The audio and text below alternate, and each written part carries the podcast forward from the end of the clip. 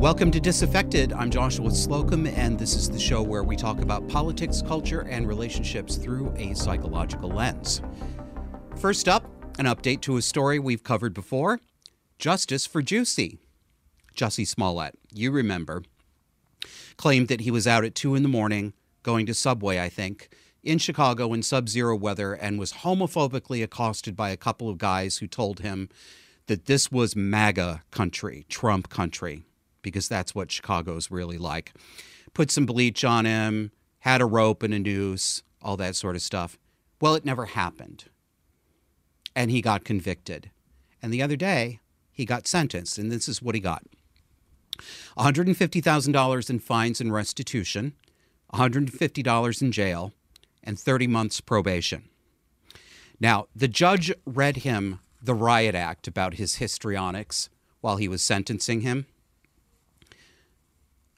And, well, take a listen to how Jussie responded. I'm fashioning the following sentence, and here's your sentence. I'm sentencing you to 30 months felony probation, and the probation is going to be to this court. You're going to be allowed to travel wherever you want. You do not have to live in the state of Illinois. You can report by phone. I know that uh, if you're going to try to make a living and do some of the things you do, you may have to go to uh, other, other places, New York and Los Angeles. You can do those things. You will pay restitution to the city of Chicago in the amount of $120,106. You are fined $25,000, which is the maximum fine. And you will spend the first 150 days of your sentence in the Cook County Jail. And that will start today, right here, right now. Mr. Smollett, though the jury found you guilty and Here I he sentence you goes. as I have, you have the right to appeal the findings and rulings of the court or ask your sentence be modified. To do those things, you need to file a notice of appeal in writing within 30 days. You may also file a motion to modify your sentence, which would have to be filed in writing within 30 days. Anything not stated in those filings are waived for purposes of appeal. You cannot afford lawyers or transcripts. They would be provided free of charge. Do you have any questions? No, I would just like to say to Your Honor that I am, uh, I am not suicidal. That's what I was about to say. He's saying, I'm I am not suicidal. Okay? I am not suicidal. I am innocent, and I am not suicidal. If I did this, then it means that I stuck my fist in the fears of black Americans in this country for over 400 years and the fears of the LGBTQ community. Your Honor, I respect you and I respect the jury, but I did not do this. And I am not suicidal. And if anything happens to me when I go in there, I did not do it to myself. And you must all know that. I respect you, Your Honor. I respect your decision. Jail time. I am not suicidal. Okay. I was waiting for, I cannot even, okay? I cannot even. Jail time? How many times did he say I'm not suicidal? this is a narcissistic, histrionic display. Because, of course, it is. Who else would do something like this? Who else would hoax a hate crime like this but a clinical narcissist? What you didn't see here when he walked out of the courtroom, he he's he repeated much of the same thing. He kept saying, "I'm not suicidal," but he got louder and louder, and he started yelling, and then he put the Black Power fist up. and something he said caught my eye, or my ear, rather. Said, if I had done this, I would have stuck my fist in the fears of the black community and the LGBT community. A rather unfortunate metaphor. Think about it for a second and you'll get it. it reminded me of what he said when people first accused him of exactly what he did, which was a hoax. And he said, If I had done this, I would not be my mother's son. This is second or third rate acting, okay? I mean, this guy's supposed to be a professional, but this is not convincing. I, and and I think what's going on here, I'm speculating, but psychologically, when he says things like, if I had done this, I would not be my mother's son, or if I had done this, that would mean I would have stuck my fist in the fears of the LGBT community. I think what he's doing is playing on the way most of us think about other people. We like to think that everyone is is good deep down inside. And and he's trying to appeal to that and he's saying, you know, we don't want to believe that people will do things like like what he did. This is how narcissists get away with a lot of their nonsense. We simply won't believe that someone will actually act this way. And we find it really uncomfortable and we look for reasons um, to disbelieve it. And I think he's playing on that. You know, well, if you think I'm guilty of this, that means you would have to think that I'd be capable of this. Works for a while, but I guess it's done now. Next topic. This is disturbing. There is a man, a father named Jeff Younger. He lives in Texas. He is now running for um, a seat in the 63rd House District in Texas's state legislature. Jeff is divorced from his wife, Ann Georgulas. And in 2019, Jeff lost custody of his children because one of his two children with his ex wife, Ann, is allegedly trans. And Anne is a pediatrician. And she very much wants to trans the boy that she calls Luna. Lots of fighting back and forth, amazing it seemed to me amazing court deference toward a woman who is arguing that her child is soon going to need to be put on heavy duty chemicals like Lupron to stop his puberty, which is almost always followed by cross sex hormones, which results in sterility, permanent sterility. So much court deference to her. Is it because she's a mother? Like, how, how, how do you weigh that out? I'm sure that Jeff has his problems too. How do you look at one parent who wants to medically mutilate a child and say that is the one who should have primary custody, not this guy? He, Jeff has been through the ringer. Well, the University of North Texas chapter of the Young Conservatives of Texas invited him to speak about the issue of so called transgender children. This didn't go over well and a group of protesting students gave us the following.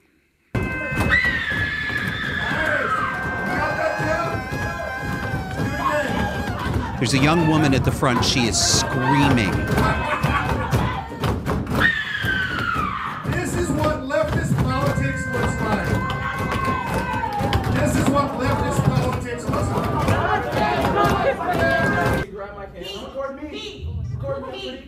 She.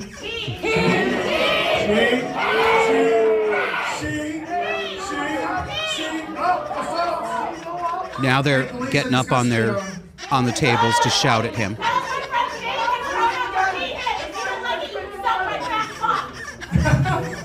Somebody's got a, a pool noodle that they're waving around. Oh my God. What you just saw there, what you heard, that young woman at the front who claims she's trans. There was another clip. I'm sorry, I should have pulled it for you. She had a complete meltdown that looked like a borderline personality disorder style meltdown. This screaming, ah, ah. In another clip, she was uh, she was literally spittle was coming out of her mouth, and she was jabbing her finger. Get the fuck off my campus! Get the fuck out of here! Fuck you! Fuck you! Fuck you! And she looks like every other butch lesbian since 1970. But she's trans. I don't know this woman. I don't know the context, but it sure looks like a borderline meltdown to me. And the whole class got involved with this. This one is what really got me. Listen to their chant.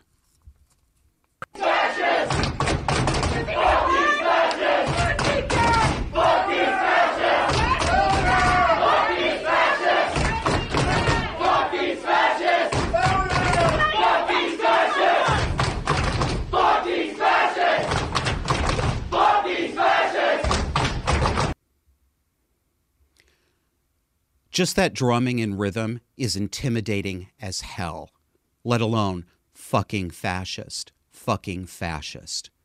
These children, I don't even know what to call them.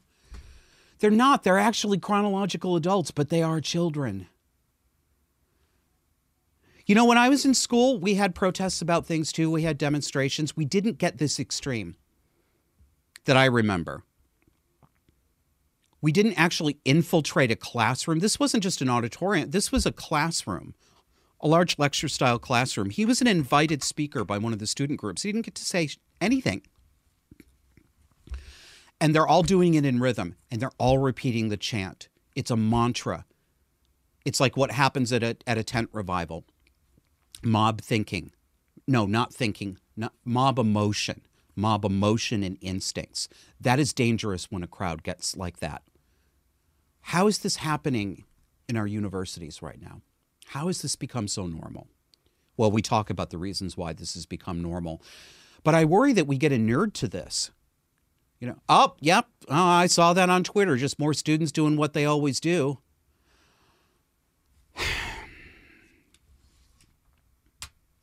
This is a communist struggle session.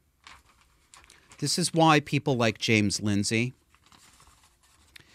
and Christopher Rufo and a lot of other brave people who've done the reading and done the research are constantly reminding people that this is neo Marxist and it's communist. Because it is. I wanted to give you a sampling of something I've mentioned many times, but I don't think I've given you many examples. The cottage industry of apologetics for borderline personality disorder. I see this coming from people who call themselves mental health professionals. I see it coming from young people who congregate online in places like Tumblr or any other social media. They th- these are often young people who have self-diagnosed. Um, and it, when I say young, let me let me just be candid. This is young girls mostly. Yeah, there are definitely some boys, but this is overwhelmingly young women because this is what young women do. This is common to teenage girls. Um, this kind of emotional incontinence and building yourself a place or a platform that has status within a community that all huddles around an idea of being ill together, being sick together. It's it's exactly like the pro anorexia online communities that were so alarming that started, I think, in the 21st century. I mean, anorexia and bulimia spread like wildfire among teenage girls well before we had social media, but this has made it infinitely worse. And and trans trans has taken its place largely. It's the same demographic, it's the same young women. But it isn't just borderline personality disorder anymore that some of these young people are trying to normalize and claim as an identity and something that nobody should criticize. They're branching out into the other cluster B disorders, narcissistic personality disorder. And take a look at this one on your screen. Username is your fave has NPD. That's narcissistic personality disorder. No idea whether this person really does or not, although their behavior is certainly consistent with it. And here's the tweet. This was a response to me. I was complaining on Twitter about this push to normalize disordered behavior. And I said, they want a condition of immoral behavior to be morally whitewashed. Keep that in your mind. Keep the word behavior in your mind. And remember that I said it, it's going to be important. Your fave has NPD responds to me, wait till you find out a lot of people with ASPD, antisocial personality disorder, which is a synonym for psychopathy and sociopathy. A lot of people with ASPD have strong moral compasses and aren't evil demons. Go on, pull the other one the very definition of antisocial personality disorder, or as I prefer, psychopathy, is lack of conscience, lack of moral conscience.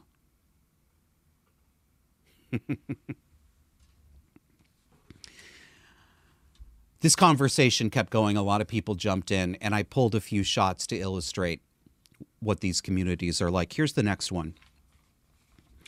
This is from, I can't even pronounce it. Doesn't matter. It's just some made up name anyway. Mental disorders are defined first and foremost by the thoughts and feelings and motivations behind behaviors, not surface level observable traits. Cluster B disorders are much more than just, quote, manipulative behavior. Neurotypicals are perfectly capable of manipulation and abuse. Here's what's going on they don't want you to criticize what is a character disorder, which leads to behavior that reflects bad character, bad, immoral behavior. They want to claim that you're bigoted, that you don't know what you're talking about, that there's so much more to it. Well, there's a lot more to it, and all of it's bad. All of it. There is nothing good about cluster B whatsoever, not for the person, not for anyone around them. It is poison. It can kill you both the sufferer and the people around him. But this is the important part. Neurotypicals are perfectly capable of manipulation and abuse. This is a direct theft from discussions about autism. I talked about this on the audio only uh, this week. I think it was on Wednesday, but uh, you'll have to go back and, and find it. They want you to think of this the same way that you think of autism because autism, we believe, is an organic problem. Organic meaning there's actually a physical, structural wiring problem, a neurological wiring problem in the brain that causes people with autism to be unable to understand certain things that other people understand more easily and to have different ways of categorizing the world and, and acting in it, some of which cause problems. Autism is not a personality disorder. It's not a mood disorder. It's not borderline personality disorder. It's not narcissism. And it's certainly not psychopathy. But this is what they do they co opt language. If you're not careful and you don't notice these things, these little things I'm always pointing out, these subtle things, as everyone tells me, oh, that's so subtle. Yeah, they know that too. That's why they do it. If you don't notice this, you will get worn down. You'll start hearing neurotypical over and over again simply because you hear it repeated next to cluster B or any of these disorders. Your brain, without your conscious thought, will start putting them next together, next to each other together. Watch out for this. So there's more discussion about destigmatizing cluster B disorders. You know, we can destigmatize the state of having a condition, but we can't destigmatize the behavior that comes from it. That's just simply letting people get away with anything they want. Next one I want to show you. Same person says, I don't care about normalization. I want destigmatization regardless of normality or abnormality. Yeah, well, you're not going to get it because that behavior should be stigmatized. When you behave the way cluster Bs behave, you should be ashamed of that behavior. It's shameful. and I pushed back against this. We're just like the autistics. And here's what I got from your fave has NPD. They actually are neurodivergent. They affect the brain itself, and there's no, quote, moral dimension. No disorder makes someone evil. And those with cluster Bs are perfectly capable of being good people. Someone chooses to be evil. Disorders don't cause that choice. This is bullshit.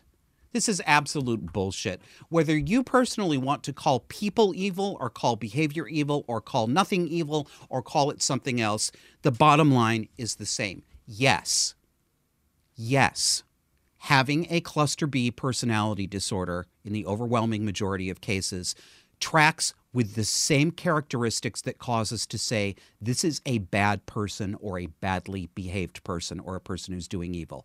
It is not everybody. Some of the borderlines are softer, some of them are not nearly as aggressive. But cluster B is not a cluster full of perfectly normal people who make good moral choices. and they always accuse you of projection that's I got a lot of that. I'm just projecting. Well, you know, you just don't like your mother, so you're projecting everything. Next one says to me, then stop responding and reflect on your hate and mocking of one of the most painful disorders to have. We lack emotional skin, emotional control, and suffer constant paranoia and delusions.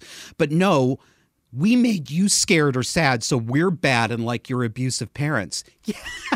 Yes, yes, as a matter of fact, you are like my abusive parents who also suffered from having no emotional skin, no emotional control, paranoia, delusions, and the behavior that comes from that. One more. Notice what they're doing. They want you to close your eyes and they're telling it to you to your face. Stop looking at cluster B through an outside, I'm scared of you lens and try looking at it through the this is a painful medical disorder that literally affects their reality 24 7 and causes them constant pain. okay, mother. And I'm not projecting, I'm comparing because you sound exactly like her. This is step into my parlor, said the spider to the fly. I'm not really going to hurt you. I'm the one who's hurt.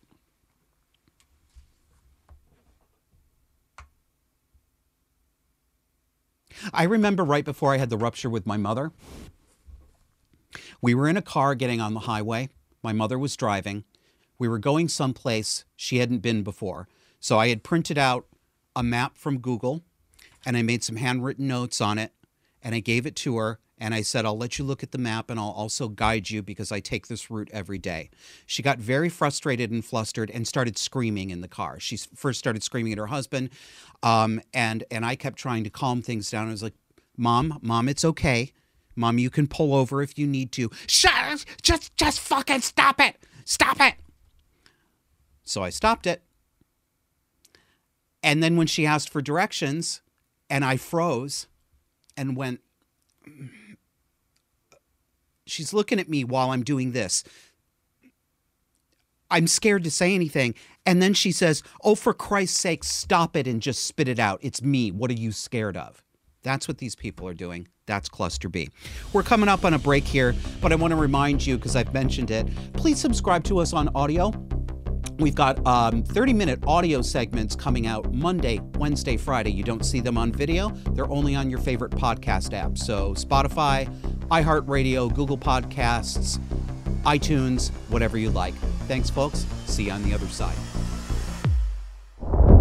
You know how podcasters are always asking you to hit the subscribe button? Well, this is us asking you to take a minute right now and be sure you've hit subscribe on your favorite video platform. Click that notification bell too so you never miss our newest content. And don't forget to subscribe on audio too. We have audio only content that you won't find on any video platform, so don't miss out. Do you like Disaffected? Do you like it enough to help pay for it? We'd love to have your support to grow and maintain this show. Donors get special access to our monthly Zoom hangouts. They're off camera and unscripted. We talk about what you want to talk about. There are two ways to join. Patreon users can go to patreon.com slash disaffected or visit subscribestar.com slash disaffected. Twitter didn't like our old account, so we made a new one. Follow at disaffectedp that's disaffected and the letter P for show announcements and links. If you want our sass and snark, come see us on GETTR at Disaffected Pod. Welcome back. I was talking with Kevin during the break. You're going to love this. So, in his office suite in Albany, uh, there are several other businesses uh, that share the same hallway, and there's some sort of personal services uh, business next door. And the woman who runs it has a great big box outside of her door with a big label on it that says um, donations for Ukraine. Kevin, was there anything in that box? Okay, Kevin says there was nothing in the box. I think you should go put a can of spam or something in there that would probably really piss her off. What is she going to do? Fill the box up with canned goods and tampons and floss and ship it by FedEx to Ukraine? Help me. Okay. We're going to take this segment and talk about a really good article that I um, it's much longer than I can share with you. I suggest you read the whole thing. It's on my friend Helen Dale's Substack newsletter. You may remember Helen. Uh, she was on a few months ago. She's uh, Brit Australian. She's a novelist and a lawyer. We talked about her original cancellation back in the 1990s when she wrote a novel called The Hand That Signed the Paper. This is a guest article by Lorenzo Warby on Helen's Substack, and the title is When Do We Notice the Misogyny? And the picture he used to accompany this will be familiar to you. Take a look here. This is that New York Times ad uh, showing the woman in profile, um, the ethnic looking woman, just making sure she does not look white. Leanna is imagining Harry Potter without its creator. so Lorenzo Warby opens up the article and talks about how the New York Times itself is participating in, in what many feminists have called erasing women and erasing a particular woman and a single mother from her own creation, the world of Harry Potter. Joanne Rowling. Because Joanne Rowling is a is a TERF. She hates the trans people because she believes that sex is real and women have sex specific needs.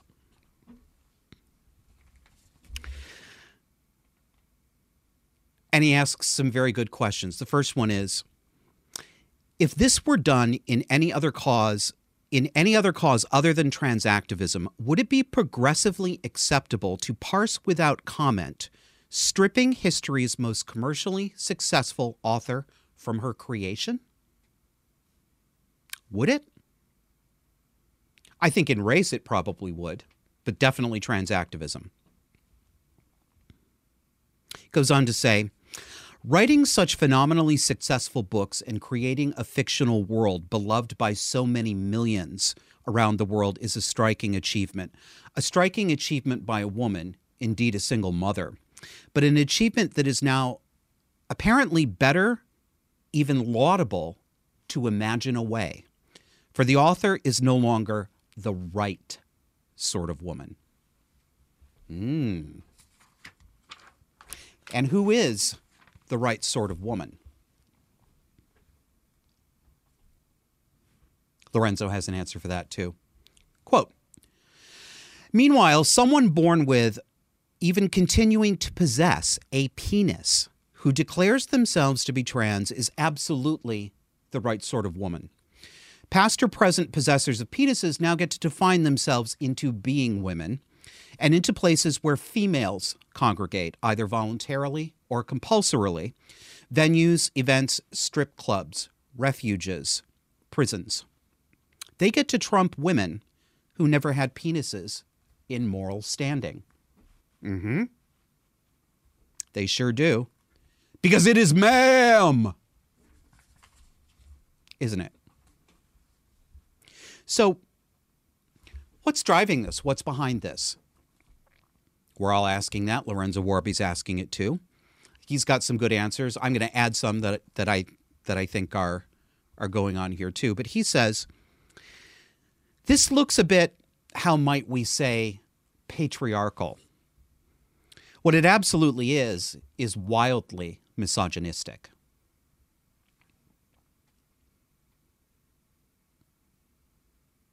He also notices what happens to women like Joanne Rowling, but really to millions of, of women who do not have the protection of wealth that someone like Joanne Rowling has. Women who dissent from trans activist bromides are targeted much more viciously than men who dissent. There is also a clear pattern of women on the progressive side of politics, or what passes for it nowadays, being targeted much more viciously than those on the conservative side of politics. He's right.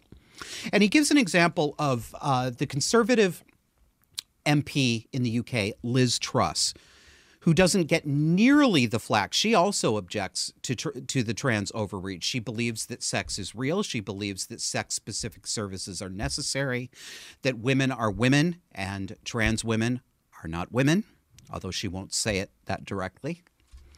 And she doesn't get nearly the flack of somebody like feminist campaigner Julie Bindel, for example, who's famous in the UK for uh, working on behalf of women's causes, particularly battering and abuse, or liberal academics uh, like philosopher Kathleen Stock, who's basically been canceled by her university um, and has been at the center of firestorms over this, over objecting to this nonsense idea that men can simply be women by declaring that they're women. Back to Lorenzo. He says, sadly, progressive women are more vulnerable. They are easier to pick on. They share more of the buttons that can be pushed, and they are more embedded in institutional and social milieu where ganging up on them works. Yep. Yep, that's true. An apologetic, soft, and fearful stance will always invite exploitation. There's a difference between being kind and being a doormat, but a lot of people have trouble finding that difference and they end up being doormats. And abusive people wipe their feet on doormats, they look for them. But it's not just that progressive women are easier to pick on. He's right about that. It's also that it is progressive women themselves who are doing the enforcing of the trans agenda. There are very few progressive women out there who will speak against it. It seems to be part of a package deal in progressive politics. You have to be on board with trans. So I, you know, kudos to progressive women who will speak out against this nonsense, but there aren't that many of them. The vast majority of them are the ones who created this and are socially enforcing it. And Lorenzo Warby sees misogyny going on here, and a lot of people see what they call misogyny, but is it really misogyny? Is that the best descriptor when this is overwhelmingly a female led social movement? Sure, there are trans women, men who target women. We all see them. We see them showing up in locker rooms. We see them uh, going into the Korean spa in LA and having an erection in there and then claiming that they're being discriminated against because it's female penis. We've all seen this. But it's women numerically who are doing most of the clapping and cheering for this. Everyone I know who has been in some way canceled. They've been fired from their job. They've been told they have to be silent and can't speak outside their job on political issues of importance to them. Every single time that I am personally aware of, it has been women who have targeted these people. My job's been targeted several times for cancellation because of what I say about trans. And who has it been? women between 25 and 45, with one exception of a man. And a lot of them, in the way they maneuver, have very obvious cluster B traits, at the very least. More from Lorenzo's article. Why this dramatic, persistent, and vicious misogyny? For the obvious reasons jealousy, if you really, really want to be a woman but were born male, then there are all sorts of aspects of being a woman you simply cannot replicate. Whatever hormones you take, whatever surgeries you undertake, you will remain shut out of the elemental experience of being a woman. Yep. More.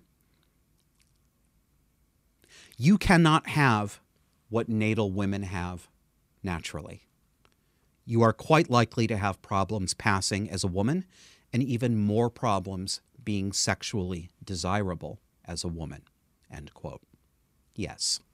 This is what autogynephilia is about. Autogynephilia means taking, it's a fetish, it's a paraphilia, it's not a normal kink.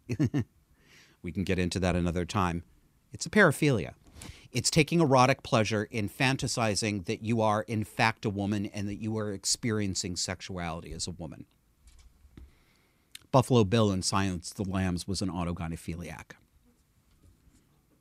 You see this in men who divorce their wives in middle age and suddenly come out as a woman. You see this in men who harass and, and uh, on some occasions, murder lesbians. You see it in the trans women who get actual women fired from their jobs because these women won't say, Yes, you're a woman just like me. Why don't you come and pee next to me in the stall? But is this misogyny? is misogyny what's actually driving this? I think that it's more nearly that this issue and the women involved in it are convenient targets for plain old narcissistic abuse, cluster B motivated abuse. I I suspect the psychology, the distorted psychology, the disturbed personality, I think that comes first. I don't think the ism, the misogyny comes first. I think it's a convenient tool that is right at hand for an abusive person to use. And I think this about things like racism. I think it about homophobia. I think it about Islamophobia or almost any other actual bigotry you can think of. Unless people are are actually deeply factually deceived and and they honestly believe that some some person who fits into the other category is an actual danger and some people are this deceived you can understand if they believe these false things and they think such people are dangerous you can see that as a motivation for fearing them or hating them or wanting to have them uh, kept away from your sphere of life but unless we're talking about those kinds of people most people are unlikely to pathologically hate another group just for the hell of it. That's something that disturbed people are attracted to. I'm not saying that it's impossible to have prejudices or bigotries unless you have a personality disorder. Of course, I'm not saying that. That would be ridiculous. But actual, really deep seated hatred usually comes from people with disturbed minds. And those disturbed minds precede the ism. I mean, was my mother child phobic? Did she abuse her children for as many years as she did because she was afraid of or had, you know, an irrational fear, hatred of children? I don't think so. I think that would be silly. Child phobia. No. My mother didn't hate children. Well, she did not. She did sometimes. You know, she changed her mind every few hours. Of course, she's borderline. But that's not where it came from. Her cluster B preceded her child abuse. It's not as if. Well, anyway, I've said enough about that. And I want to know how can this how can misogyny really be the driver when it is the when of the people who support this the majority of them are women feminists talk a lot about what they call internalized misogyny. But I think it's closer to the truth that women like this who support this trans incursion, they're acting out a role in an abuse drama that looks very like domestic abuse. They're led around by righteous sounding people, often personality disordered people with charisma. And these women who support it, they are the codependents. They're the enablers. They're the flying monkeys. Some of them are, you know, psychologically unbalanced too, but many of them are not.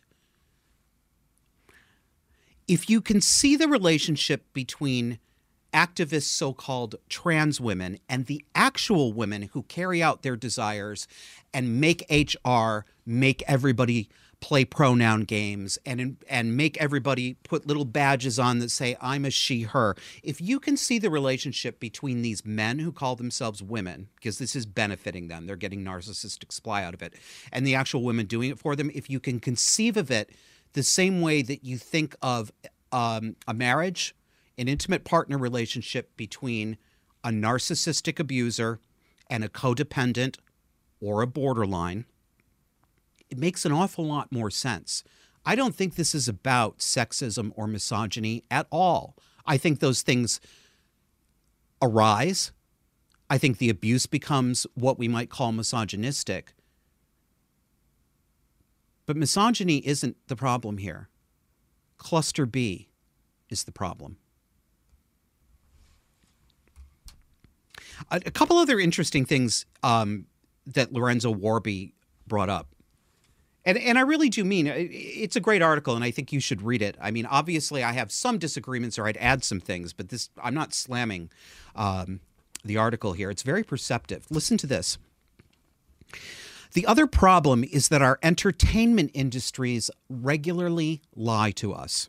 In physical combat at full effort, a trained man of equal size to any woman is greatly advantaged. If the man is bigger, as men usually are, the advantage is even greater. Mm-hmm. And we've all seen this. He goes on to say, Films where smaller women routinely beat bigger trained men or go toe to toe with them are lying to your face. And not in a just telling a story way. At least the female knight in Game of Thrones is really big, not a wee slip of a thing. When effective female knights, shield maidens, or warriors existed historically, they usually looked like Brienne of Tarth.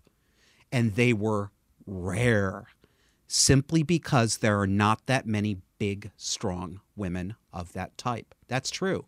How many of these fantasy movies or superhero movies, which is all that ever comes out of Hollywood anymore, it seems, show women, tiny little women, lithe, well worked out women, but little, little women, kicking the ass of these big muscle bound guys, whirling around and placing a kick in just the right way, and he goes flying across the room.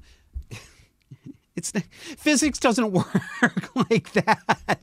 I mean, if you need to demonstrate it, just take one small object and one big object and throw the small object at the big object and see how far it moves. so anyway, um, I recommend the article. Again, it's on Helen Dale's Substack. Just type in Helen Dale Substack, and the article is called um, "Look at Me." Flew right out of it. Well, it's about mis. No, now I've got to find it now. When do we notice the misogyny? Thank you. Going to close up this segment with a couple of um, couple of little virtue signals for you. Just little bits and bobs I pick up from social media. Take a look at Dr. Thomas Pigott. Pigott. Um, well, we know he's a man because he says he, him. Saucy little pick. Do you see him like that? He's like, oh, wait, where's my borderline glasses? I'm going to do him.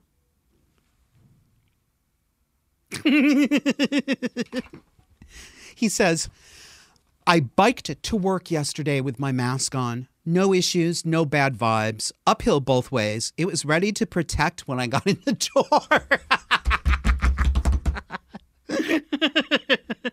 ready to protect when I got in the door. Sounds like one of my fake commercial sponsors. Another one, University of Chicago professor Harold Pollack. he says, as policymakers relax formal mandates, I'd ask students and colleagues to continue to mask up and distance. This respects our peers and colleagues who may be vulnerable slash immunocompromised or who have caregiving roles that require protective measures. It's a basic form of respect for everyone. Yes, I believe he talks that way. I'm absolutely certain of it. I'll stake my paycheck on it. We're going to a break. Do me a favor, though. Share our show on social media. And if you don't want to do that, share it privately with just one friend word of mouth will do more for us than anything else. See you next uh see you next week? No, see you in a minute after the break. you know how podcasters are always asking you to hit the subscribe button? Well, this is us asking you to take a minute right now and be sure you've hit subscribe on your favorite video platform. Click that notification bell too so you never miss our newest content. And don't forget to subscribe on audio too. We have audio only content that you won't find on any video platform, so don't miss out. Do you like Disaffected? Do you like it enough to help pay for it? We'd love to have your support to grow and maintain this show. Donors get special access to our monthly Zoom hangouts. They're off camera and unscripted. We talk about what you want to talk about. There are two ways to join. Patreon users can go to patreon.com slash disaffected or visit subscribestar.com slash disaffected. Twitter didn't like our old account, so we made a new one. Follow at disaffectedp That's disaffected and the letter P for show announcements and links. If you want our sass and snark, come see us on GETTR at Disaffected Pod. Welcome back. We'd love to have your support. It costs money to do this. Kevin needs some new equipment. We need some new software. And I need a couple of new teeth. What do you think? I'm doing this for free? we really, really would appreciate your support. And if you do support us and sign up, you get invited every month to our donor only Zoom hangouts where we talk off camera, off script. Patreon.com slash disaffected or subscribestar.com slash disaffected. Thank you. We're going to close the show out by talking about rampant safetyism wrapping us all in bubble wrap, or for you Brits, cotton wool. We see it everywhere. The book by um, Jonathan Haidt and Greg Lukianoff called The Coddling of the American Mind is all about this helicopter parenting, not allowing children to develop skills, not allowing them to take risks, thinking that your job as a parent is to keep them from any and all dangers and to solve any and all problems for them, including when they're in college and you end up calling the dean's office because Johnny didn't get the grade you wanted. Well, there's an interesting article in City Journal by the associate editor, Allison Schrager. Is she the associate editor? Where did I credit her? I think so, but she's certainly the author of the article. And she opens this this article by talking about a professional tightrope walker, a guy who stretches out line and walks over chasms as a stunt. You know, you all remember you from my generation remember Evel Knievel, right? When he would uh, jump motorcycles over things. So this guy's just a, a tightrope walker. She says, Nik Wallenda, the tightrope walker, devotes significant time and energy to getting permits and complying with safety regulations that don't necessarily make him safe and may even expose him to danger. And then she tells about a conversation that she had with, with this man about how knowing that you have a safety net can actually be dangerous in some instances because it can make you sloppy and complacent and no safety net is 100% foolproof. I think we forget that. I think we forget that. I'm Going to put a quote on the screen for you. Americans have become intolerant of many risks that people once dealt with on a daily basis, as the COVID 19 pandemic has shown. Even 20 years ago, retreating to our homes for months on end at the government's urging for a virus with COVID's risk profile would have been unthinkable. We've often heard during the pandemic that we can return to normal, quote, when it is safe.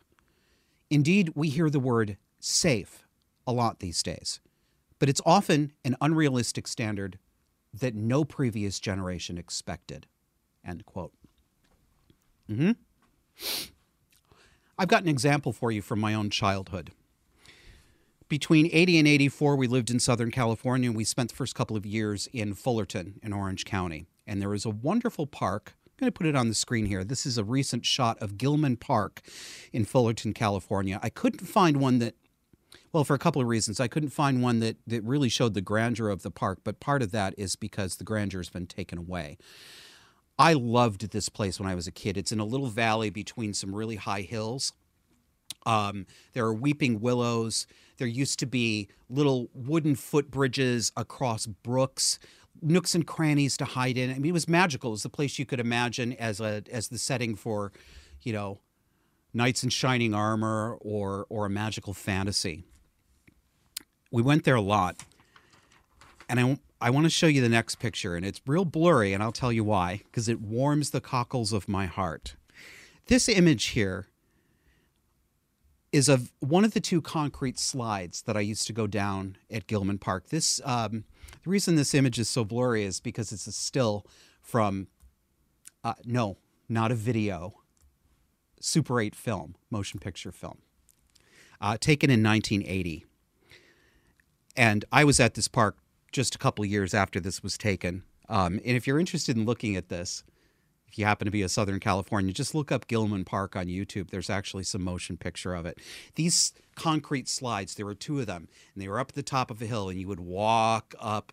One side was sand, and the other side had uh, stairs on it. And you brought the bottom of a cardboard box because that helped you slide down the slide better. It was so fun. And one of the slides went through a tunnel, and they, they had to be at least 150 feet long. They were fabulous. And we would go up that hill and down those slides over and over again. Well, the city council took out the slides because it's liability, someone could get hurt. They also took out the zip line, they took out the tree house. They took out the motocross trails that dirt bikers used to use, and they took out all the traditional playground equipment. It used to be the most attended park in Fullerton, and now it is the least attended, according to uh, a community group uh, that did a write up about Gilman Park. I mean, you see it all the time. Go past a playground these days. What do you see? You don't have merry-go-rounds anymore that are made out of metal. You, well, you don't have them at all because children could be flung by centrifugal force and they might get hurt. They might fall into the grass. Oh, what grass? Everything is wood chips on plastic now. and and and the sorry, bumped the microphone, folks. And the playground stuff is soft plastic that bleaches in the sun and that's going to crumble in 10 years. And it's all very small. You only go up three steps to go down a slide because anything else is dangerous. It's, it's incredible. It is absolutely incredible to me. Back to Allison Schrager's article. There are many reasons for our declining risk tolerance. We were raised and live in a richer society where we need to take fewer risks. The government plays a growing role in removing risk from our lives, from the financial system to the workplace and beyond. We wind up less used to confronting risk and less prepared for life's inevitable shocks. Mm-hmm. And it's not just in recreation, this has crept into the workplace. For 20 years, I have worked in the nonprofit sector, and one of the things that I have had to do is keep up with the actions of state licensing and regulatory boards. There are licensing and regulatory boards for almost everything these days. It's not just physicians, it's plumbers, electricians, uh, funeral directors, cosmetologists, etc., etc., etc. And when I first started doing this, because I work in, in consumer education and protection, I had the naive idea that these licensing boards were there to actually keep people safe and to equitably, oh, no, I can't see, they've ruined the word, reasonably and judiciously adjudicate legitimate consumer complaints and prevent instances of fraud and mistreatment of consumers. I was wrong. The licensing boards are an absolute nightmare, and their primary function is to protect incumbents, people who are already in the business, from competition because they end up writing licensing laws, lobbying for them, or writing regulations that restrict competition, that require all sorts of irrelevant education or very expensive equipment as a precondition for hanging your shingle out and doing business. These are anti consumer, they are anti entrepreneur. And if you're somebody with leftist sympathies, and I don't know if you want, want to call it a leftist sympathy, I do care about consumer protection. I do think that consumers can be taken advantage of, sometimes quite badly. And I think we need a mechanism to deal with that but that's not this. And I say this after 20 years of experience. If you gave me a button I could push that would get rid of these licensing boards, I absolutely would. And I do it knowing that it would help consumers. I didn't think I'd say that 20 years ago. But then again, I didn't know very much about this when I started.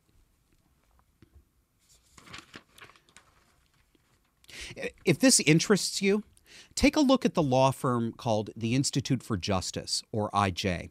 IJ is a unique law firm in DC. They're a 501c3 nonprofit, they're a libertarian law firm, and their goal is protecting economic liberty, the right to make a living without having to cut through onerous and irrational bureaucratic red tape and pushback from competitors. They are the only law firm that focuses on this specifically, and they've taken on cases of women who wanted to open a hair braiding studio, people who wanted to sell caskets who weren't in funeral homes, uh, people who wanted to make a living being a tour a tour guide in famous cities like Philadelphia and New Orleans, all of whom were shut down by the government for not having the proper license uh, and not being able to get it because the requirements are ridiculous.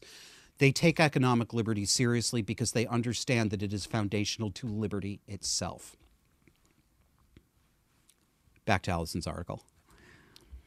Long before COVID 19, risk taking was increasingly discouraged. Between 1970 and 2019, the page count of the Federal Code of Regulations on Business and Industry thickened from 54,000 to more than 185,000 pages.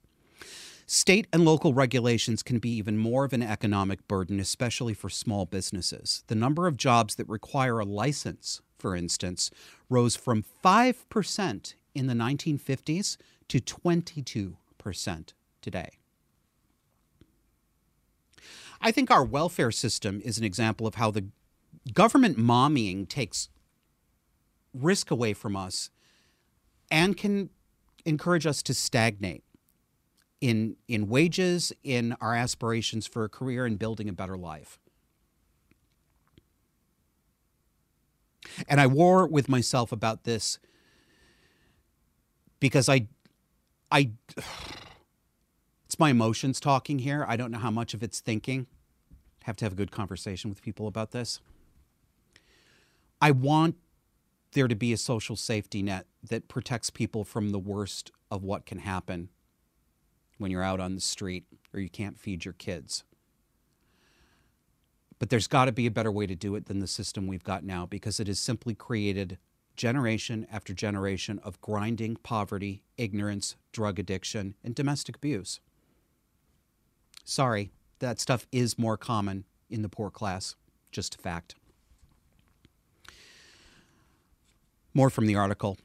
Risk aversion is holding many Americans back in non economic ways, too. Psychologists believe that taking chances and confronting uncertainty are crucial to personal growth and our sense of dignity.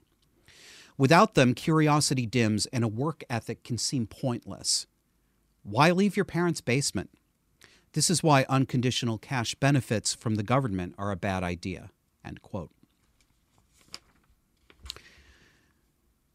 She goes on to say, however, over the years, this risk reduction role has expanded to the point of being counterproductive. In some states, to take just two of innumerable examples, you can't braid hair without hundreds of hours of expensive training. Or, if you're a car maker, you can't sell to customers except through a dealer. I didn't know that. Somewhere along the way, the government's focus shifted from managing risk efficiently to eliminating it entirely. And with that change, wage growth and productivity has stagnated. End quote.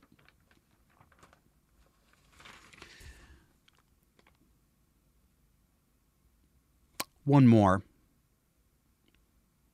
Risk taking is becoming a luxury of wealthier Americans.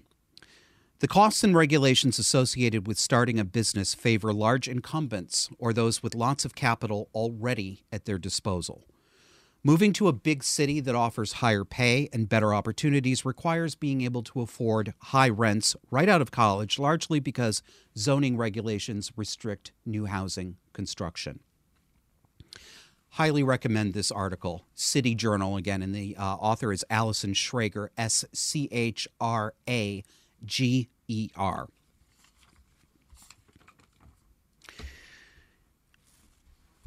Adults are not supposed to need parents. We're not supposed to keep the training wheels on all the way into adulthood.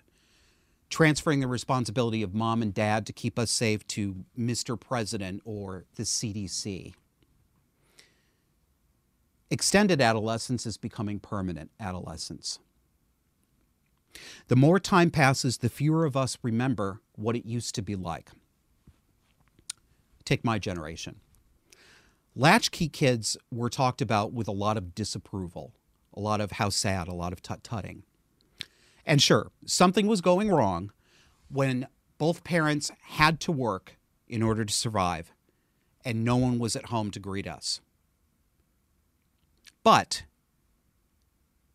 how much danger were we really in? We latchkey kids. I was one of them.